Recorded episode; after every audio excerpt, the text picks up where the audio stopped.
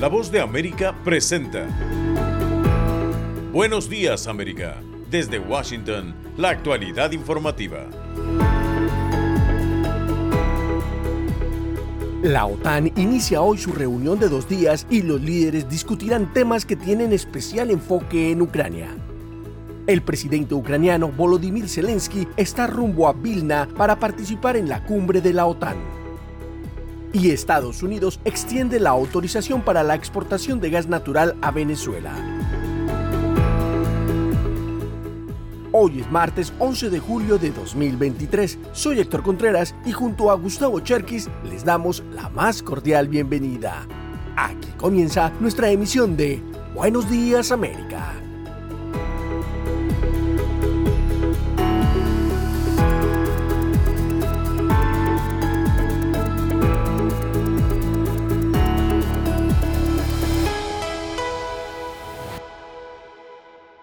La cumbre de la OTAN en Lituania se inicia hoy y en dos días los líderes avanzarán conversaciones en temas fundamentales de la alianza, en especial Ucrania, mientras paralelamente se hicieron avances diplomáticos sobre la entrada de Suecia a este grupo. Celia Mendoza es la enviada especial de La Voz de América a Vilna, la capital de Lituania, y tiene este informe.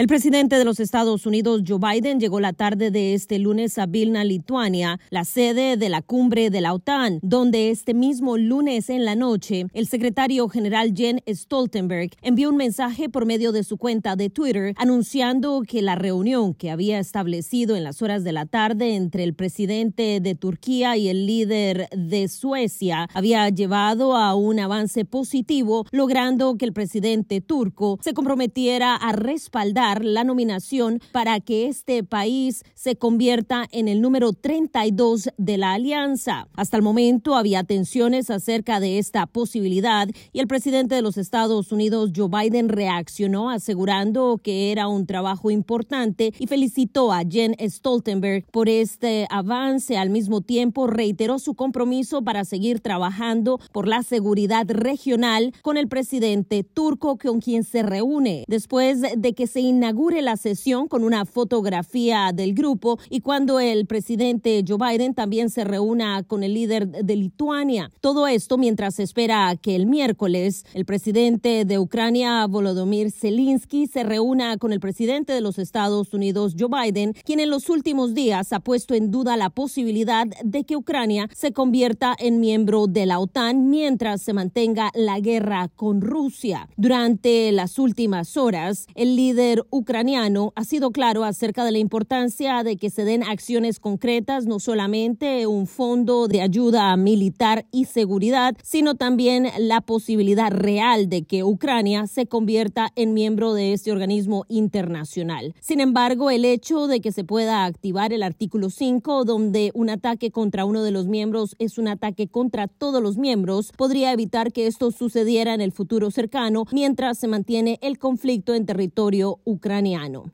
Informó Celia Mendoza de La Voz de América desde Vilna, Lituania, para La Voz de América. El presidente Volodymyr Zelensky expresó su inconformidad con ciertas formas de proceder de la Alianza Atlántica con respecto a Ucrania y su posible papel en la organización como miembro. Judith Martín Rodríguez tiene el informe. En el cielo ucraniano siguen lloviendo misiles y en las últimas horas las fuerzas rusas han lanzado un ataque aéreo contra la capital de Ucrania, según han informado desde el Ministerio Ucraniano de Defensa. Sin embargo, el compromiso de los aliados de blindar el espacio aéreo ucraniano habría repelido las bombas rusas antes de que alcanzaran sus objetivos. En tanto, el presidente ucraniano Volodymyr Zelensky asistirá hoy a la cumbre de la OTAN en Vilna, donde se reunirá con los 31 jefes de Estado y de Gobierno de los países miembros sin embargo, hace apenas unas horas y en camino a la capital lituana, el mandatario ucraniano expresó su desconcierto con la alianza. En un tajante escrito, Zelensky exigió respeto hacia su nación luego de haber sido informado de que se estaría discutiendo cierta redacción sin Ucrania. Este escrito sería referente a la invitación por parte de la alianza para que Kiev se convierta en miembro, un hecho que Zelensky calificó de absurdo al establecerse condiciones para invitar a Ucrania. El mandatario ucraniano aseguró sentir incertidumbre y falta de disposición incluso para invitar a Ucrania a la OTAN, dejando abierta así una oportunidad para negociar la membresía de Ucrania en la organización en las conversaciones con Rusia. Desde Estados Unidos, por su parte, consideran que sería un error incluir ahora a Ucrania en la alianza debido a la situación actual. El consejero de Seguridad Nacional, Jake Sullivan, dijo al respecto. Como señaló el presidente Biden, traer a Ucrania a la alianza ahora en Vilna llevaría a la OTAN a la guerra con Rusia. También Ucrania tiene que dar más pasos en su camino de reformas, pero los aliados enviarán una señal positiva y unida en el camino de Ucrania hacia la futura membresía en la alianza. El dignatario ucraniano abordará esta y otras preocupaciones durante su participación en la cumbre, mientras que el miércoles mantendrá una reunión bilateral con el secretario general de la organización, Jens Stoltenberg, y además también se reunirá con el presidente Joe Biden, con quien discutirá nuevas vías para asumir compromisos a largo plazo que ayuden a Ucrania a protegerse, mientras se esperan nuevos anuncios orientados en esta dirección. Judith Martín Rodríguez, Voz de América. Sintonizan Buenos Días América, un programa de La Voz de América. Continuamos informando aquí en Buenos Días América. Una nueva encuesta revela poca confianza entre los republicanos en un proceso de conteo de votos más fluido para las elecciones en 2024. Yoconda Tapia tiene los detalles. Pocos republicanos tienen mucha confianza en que los votos se contarán con precisión en la contienda presidencial del próximo año, lo que sugiere que años de ataques sostenidos del expresidente Donald Trump y sus aliados contra las elecciones han cobrado un precio. La revelación corresponde a la última encuesta de la agencia de noticias Associated Press y NORC, el Centro de Investigación de Asuntos Públicos, que muestra que aproximadamente 4 de cada 10 adultos estadounidenses confían mucho en que escanear las boletas en papel en una máquina proporciona conteos precisos. Sin embargo, entre otras cosas, la consulta dice que solo el 22% de los republicanos tiene mucha confianza en que los votos en las próximas elecciones presidenciales se contarán con precisión en comparación con el 71% de los demócratas, lo que subraya una división partidista alimentada por una implacable campaña de mentiras relacionada con las elecciones presidenciales de 2020. Las afirmaciones de Trump fueron rechazadas por docenas de jueces, incluidos varios que él mismo nombró. Su propio fiscal general y una revisión exhaustiva de la agencia de noticias de Associated Press no encontraron evidencia de fraude generalizado que pudiera haber cambiado los resultados. Yoconda Tapia, Voz de América, Washington. Están escuchando Buenos Días América. Hacemos una pausa y ya volvemos. Estas son las noticias. A tempranas horas de la mañana, acompañado por sus aliados políticos, el presidente... No coincide con la medida unilateral implementada por el gobierno de Estados Unidos. Que ya por precaución han recomendado no viajar a la zona estos son los corresponsales de la Voz de América. Álvaro Algarra, Voz de América, Caracas. Giselle Jacome, Quito, Ecuador, Voz de América. Juan Ignacio González Prieto, Voz de América, Buenos Aires, Argentina. Llevando siempre la información desde el lugar de los hechos. La economía de Uruguay lleva 15 años de crecimiento ininterrumpido. Fue designado con 94 votos de los 128 asambleístas que forman. Sara Pablo, Voz de América, Ciudad de México. Nerima del Reyes, Voz de América, San Salvador. La Voz de América ofreciendo información de lo que sucede en Estados Unidos, América Latina y el mundo.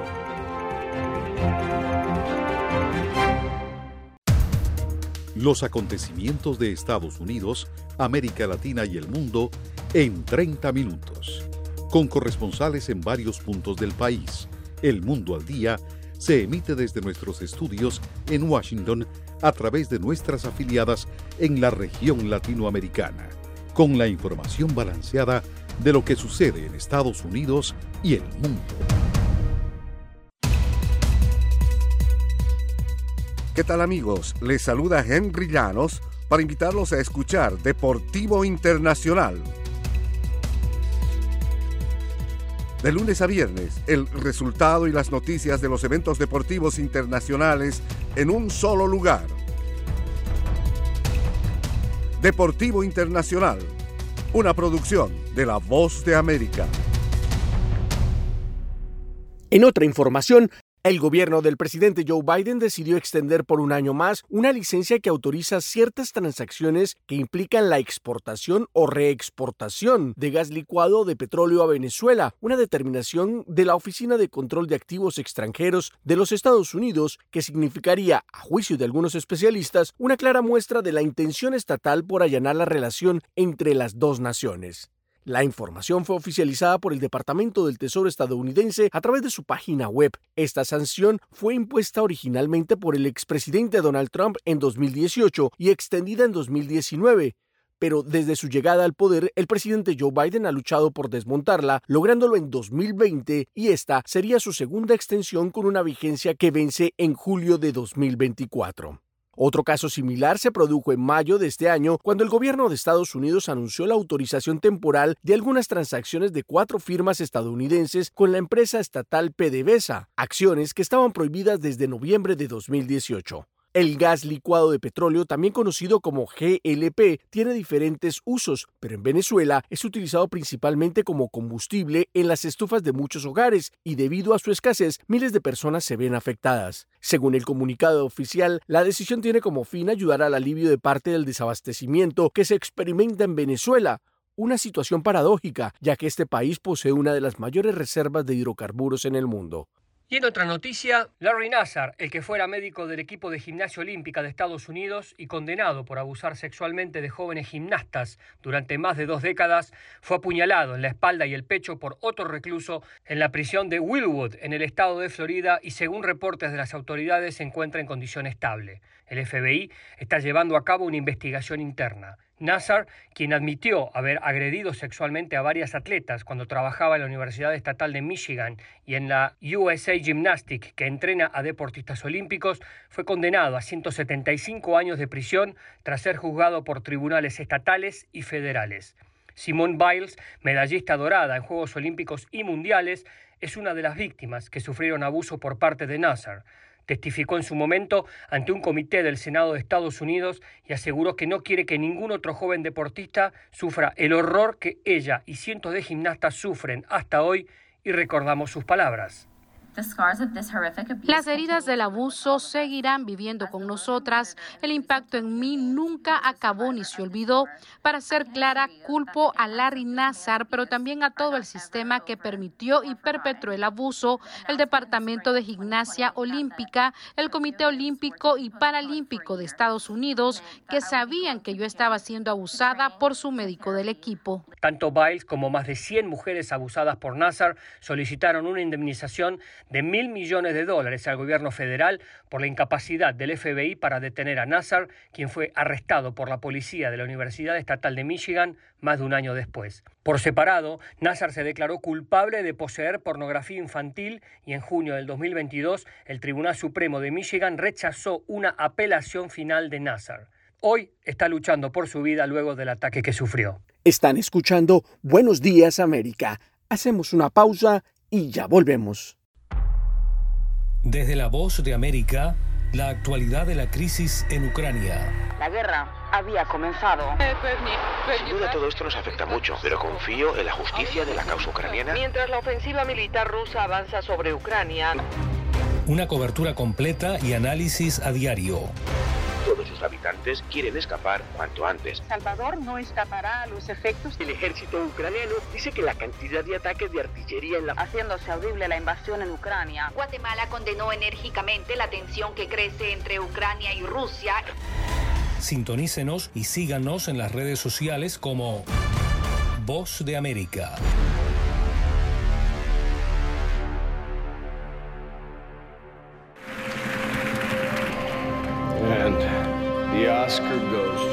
Acompáñenos de lunes a viernes con las noticias del mundo del entretenimiento.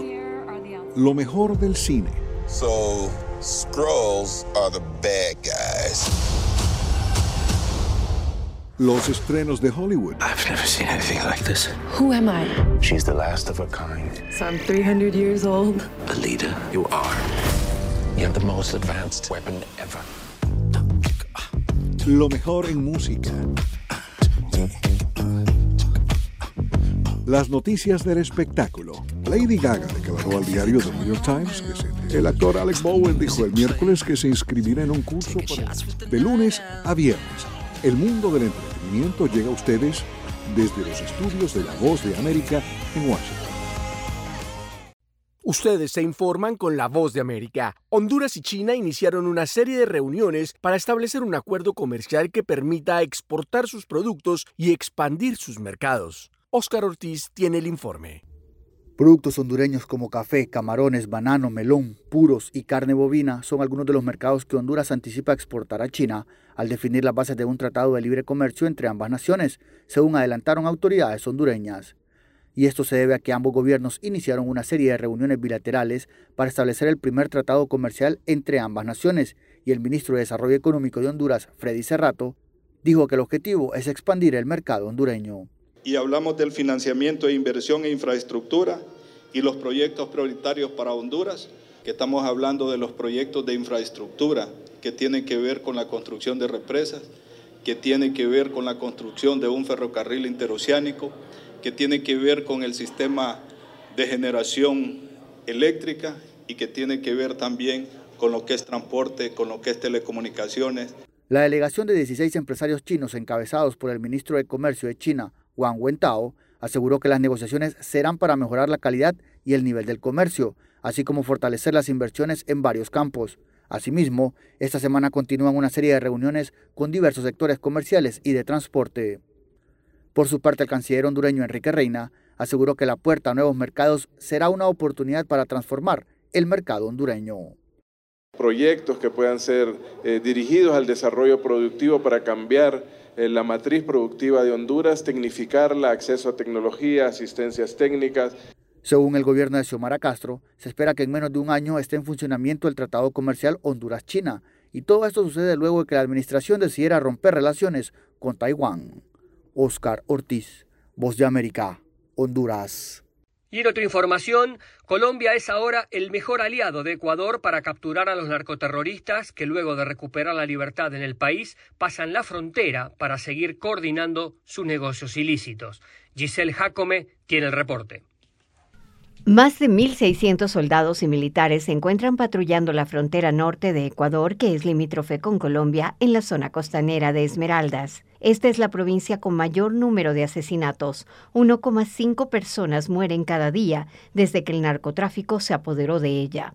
Allí actúa la llamada Fuerza Conjunta, un grupo de apoyo de policías y militares que tiene presencia, pero que a pesar de ello los crímenes no bajan. Y aunque las capturas de cabecillas de bandas narcodelictivas son frecuentes, ellos siguen aterrorizando a la población, como señala el comandante de la Fuerza de Tarea Esmeraldas, Alexander Leboyer. Siguen involucrados en el tema de delincuencia y terrorismo, que usan explosivos, que usan armas para matar a personas inocentes. El ejército de Ecuador recibe la ayuda del ejército colombiano. Hace pocos días, en Pasto, Colombia, el ejército de ese país capturó a Luis Arboleda, alias El Gordo Luis, líder de la Banda de los Lobos, un grupo terrorista ecuatoriano que ha provocado cientos de muertes durante los últimos meses. El detenido fue entregado al ejército ecuatoriano y se encuentra recluido en uno de los centros carcelarios de Ecuador, la cárcel de la Tacunga según informa Fausto Salinas, comandante general de la policía. Con la comunicación que existió entre la policía de Colombia y Ecuador, específicamente en la ciudad de Pasto, Colombia aporta diariamente registros de seguimiento a delincuentes requeridos en Ecuador y desde febrero de 2023 ambas naciones realizan operaciones denominadas Espejo. Giselle Jacome, Voz de América, Quito. Por otra parte, en Venezuela avanza una acción judicial contra la primaria presidencial de la oposición que la defiende como un ataque. Carolina Alcalde tiene los detalles. Un político venezolano que perteneció a las filas del chavismo acudió el lunes a la sala electoral del Tribunal Supremo de Justicia de Venezuela para añadir elementos a un recurso que presentó en mayo y que busca suspender la primaria presidencial de la oposición. Luis Serrati, quien se presenta como candidato independiente a las presidenciales de 2024 y es considerado por la oposición como un instrumento del gobierno, argumenta que la Comisión Nacional de Primaria, ente rector del proceso, ha incurrido en irregularidades, pero además centró sus acusaciones directamente contra la candidata María Corina Machado, favorita en la intención de voto e inhabilitada por el gobierno para ejercer cargos públicos. Vamos a realizar una campaña contra las primarias. Vamos a desenmascarar un proceso viciado, lleno de corrupción, lleno de mentiras y que solamente está sirviendo para dos cosas uno, para un instrumento de María Corina convocar a la violencia y al caos. Y es mejor apagar cualquier tipo de intención contra la democracia ahorita y no hay esperar que sea el 2024. Enrique Capriles, candidato en la primaria que también se encuentra inhabilitado, cuestionó al político y dijo no saber a cuál funcionario del gobierno responde, pero insistió en que es otro ataque contra aquellos que quieren un cambio en el país. Aunque admitió que se debe luchar por la restitución de los derechos políticos, dijo que es necesario comprender el contexto. Esto va más allá de un nombre, de una cantidad esto es darle una opción viable, posible, de lucha, de resiliencia, de resistencia a tanta gente que está a la expectativa. La semana pasada, el presidente Nicolás Maduro aseguró que la oposición lanza mensajes para dividir a la Fuerza Armada Nacional y denunció un supuesto plan para generar violencia en el país. Carolina, alcalde Voz de América, Caracas. Sintonizan Buenos Días América, un programa de la Voz de América. Y ahora, en Buenos Días América, nos vamos a la sala de redacción de La Voz de América. Continuamos informando aquí en Buenos Días América. La Organización Meteorológica Mundial advirtió que América Latina y el Caribe es una de las regiones más afectadas por el cambio climático. Esta es una actualización de nuestra sala de redacción. A medida que se acelera el calentamiento a largo plazo y el aumento del nivel del mar, los fenómenos meteorológicos extremos y los choques climáticos en América Latina y el Caribe se intensifican en periodicidad y gravedad, alertó un reciente informe regional de la Organización Meteorológica Mundial, la OMM. La Agencia Climática de la Organización de las Naciones Unidas apuntó a través del informe El estado del clima en América Latina y el Caribe 2022 que cada vez son más frecuentes los desastres como el deslizamiento de ríos y tierra, las sequías y los incendios forestales, provocando centenares de muertes, afectando la producción de alimentos y obligando a la población a desplazarse de la región. Peterita Ala, secretario general de la Organización Meteorológica Mundial, que muchos de los fenómenos extremos estuvieron influidos por el fenómeno de larga duración de la niña, aunque aclaró que también son característicos del cambio climático debido a la actividad humana. El año anterior eh, estimamos eventos principales que vimos las pérdidas humanas, eh, económicas, y eh, esto ha sido eh, responsable de dos tercios de los impactos. El titular del organismo adelantó con un nuevo episodio de El Niño hará subir las temperaturas y traerá consigo más fenómenos meteorológicos extremos. Y eh, también pasamos de la niña al niño, al año del niño, y nuestro eh, cálculo es que en los próximos cinco años serán los, el periodo más caliente. El estudio también destaca que en los últimos 30 años las temperaturas han aumentado un promedio de 0,2 grados centígrados por década, la tasa más alta de la que se tiene constancia hasta la fecha. Sala de redacción, Voz de América. Están escuchando Buenos Días América. Hacemos una pausa y ya volvemos. Un sueño al alcance de sus manos, una casa propia pero lo que yo no sabía era que esta área eh, tenía un nivel muy alto de contaminación. El impacto entre las comunidades hispanas. Esta contaminación ha perjudicado de una forma desproporcionada a las familias latinas y a los niños. La Voz de América busca explicaciones y posibles soluciones a los aires tóxicos. Encrucijada ambiental. Próximamente en todas las plataformas de La Voz de América. La Voz de América te invita a ser parte de nuestra familia a través de las redes sociales. Encuentra en tu muro las últimas noticias de tu país en su conexión con Estados Unidos, la región y el mundo. Historias que empoderan las voces latinoamericanas de política, economía, salud, actualidad, balanceadas y precisas. Únete a un equipo de origen hispanoamericano que trabaja para conectarte con los tuyos. Síguenos en Facebook y conviértete en protagonista de una historia que tú mismo ayudarás a construir.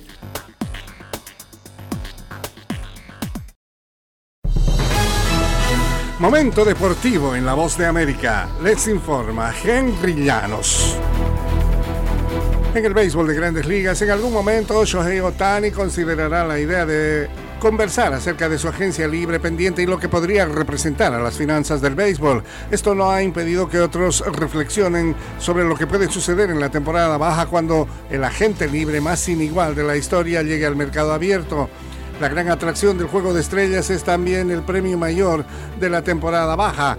El contrato de Octani con los Angelinos finaliza luego de esta temporada, convirtiendo a la estrella de doble rol en el deseo de todos quienes están en el béisbol y cuentan con una chequera lo suficientemente grande.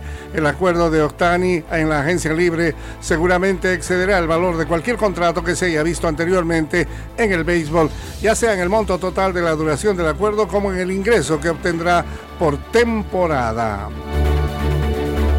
Adam Silver, comisionado de la NBA, considera que todas las ligas deben continuar muy atentas en las tendencias de las apuestas en medio de sus deportes, conscientes de los problemas que el fútbol de la NFL ha tenido que atender, en particular en los meses recientes. Silver, quien desde hace mucho tiempo ha sido un proponente de plataformas de apuestas deportivas, en los deportes, conversó y ha indicado que dibuja la analogía a través de información privilegiada, considerando que las ligas están encontrando maneras de anticiparse ante los problemas importantes. Creo que los mercados públicos trabajan muy bien en este país, dijo Silver. Sin embargo, el otro lado del mercado público es el potencial para la información privilegiada. Existen algoritmos muy sofisticados que logran rastrearlos, dijo. Henry Llanos, Voz de América, Washington.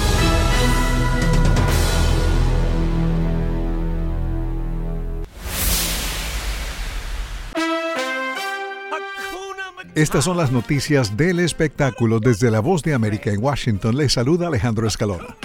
Hasta finales de mes estará en el Centro Kennedy para las Artes Escénicas de esta capital El Rey León, el musical inspirado en la película. Lleva más de 20 años en cartelera y es toda una experiencia. Tuvimos la suerte de ver The Lion King en el Teatro New Amsterdam de Nueva York. Por cierto, se estrena en Broadway un musical de príncipes y princesas basado en canciones de Britney Spears. Once Upon a One More Time se llama el musical que ya puede verse en el Teatro Marquis de la calle 46 de la Gran Manzana. El musical cuenta con el visto bueno de Britney, quien está disfrutando de un renovado interés por su música. Britney viene de las filas del Club Disney siguiendo los pasos de leyendas del cine y la televisión como Annette Funicello. En ese club también estuvo el versátil héroe de películas de acción y misterio Ryan Gosling, que ahora hace el papel de Ken junto a Margot Robbie y Greta Gerwig en la película Barbie, haciendo gala de ese rosado chillón característico de los juguetes Barbie. El filme será estrenado julio 21. De esa escuela Disney viene Ryan Gosling. La próxima semana pasará por Washington Peter Frampton. La presentación del 20 de julio forma parte de la gira Never Say Never del músico británico. Peter Frampton estará en el Teatro MGM del National Harbor en Maryland, a donde se llega por el puente Woodrow Wilson si usted viene manejando desde el estado de Virginia. La coalición de medios hispanos de Estados Unidos está recomendando la miniserie The Horror of Dolores Roach, con Justina Machado como Dolores y Alejandro Hernández en el papel de Luis. La miniserie fue producida por Gloria Calderón y trata sobre la vida de Dolores que luego de pasar 16 años tras las rejas, vuelve a su antiguo vecindario del sector Washington Heights en Nueva York. En la cárcel, Dolores aprendió a ser masajista y se ganó el apodo de Magic Hands. No les contamos más, la miniserie está disponible en Prime Video. La nueva película de Tom Cruise finalmente llegó a los cines de Estados Unidos. El actor y productor ha dicho que seguirá interpretando al personaje de Ethan Hunt hasta que cumpla 80 años, la edad que actualmente tiene Harrison Ford. Tom Cruise tiene 61 años. La séptima entrega de Mission Impossible Dead Reckoning Parte 1 fue estrenada el 10 de julio. La gira internacional de Madonna, que debía comenzar la próxima semana en Vancouver, Canadá, para cerrar octubre 8 en Las Vegas, fue postergada hasta octubre. El mes pasado, Madonna sufrió una infección bacteriana que la obligó a internarse en un hospital e incluso pasar varias semanas en la unidad de cuidados intensivos. La gira ahora tiene previsto comenzar el 14 de octubre en el estadio O2 de Londres. Según dijo su manager en Instagram, la salud de la cantante ha mejorado y se prevé una recuperación total. Desde la voz de América en Washington se despide Alejandro Escalona. Será hasta mañana.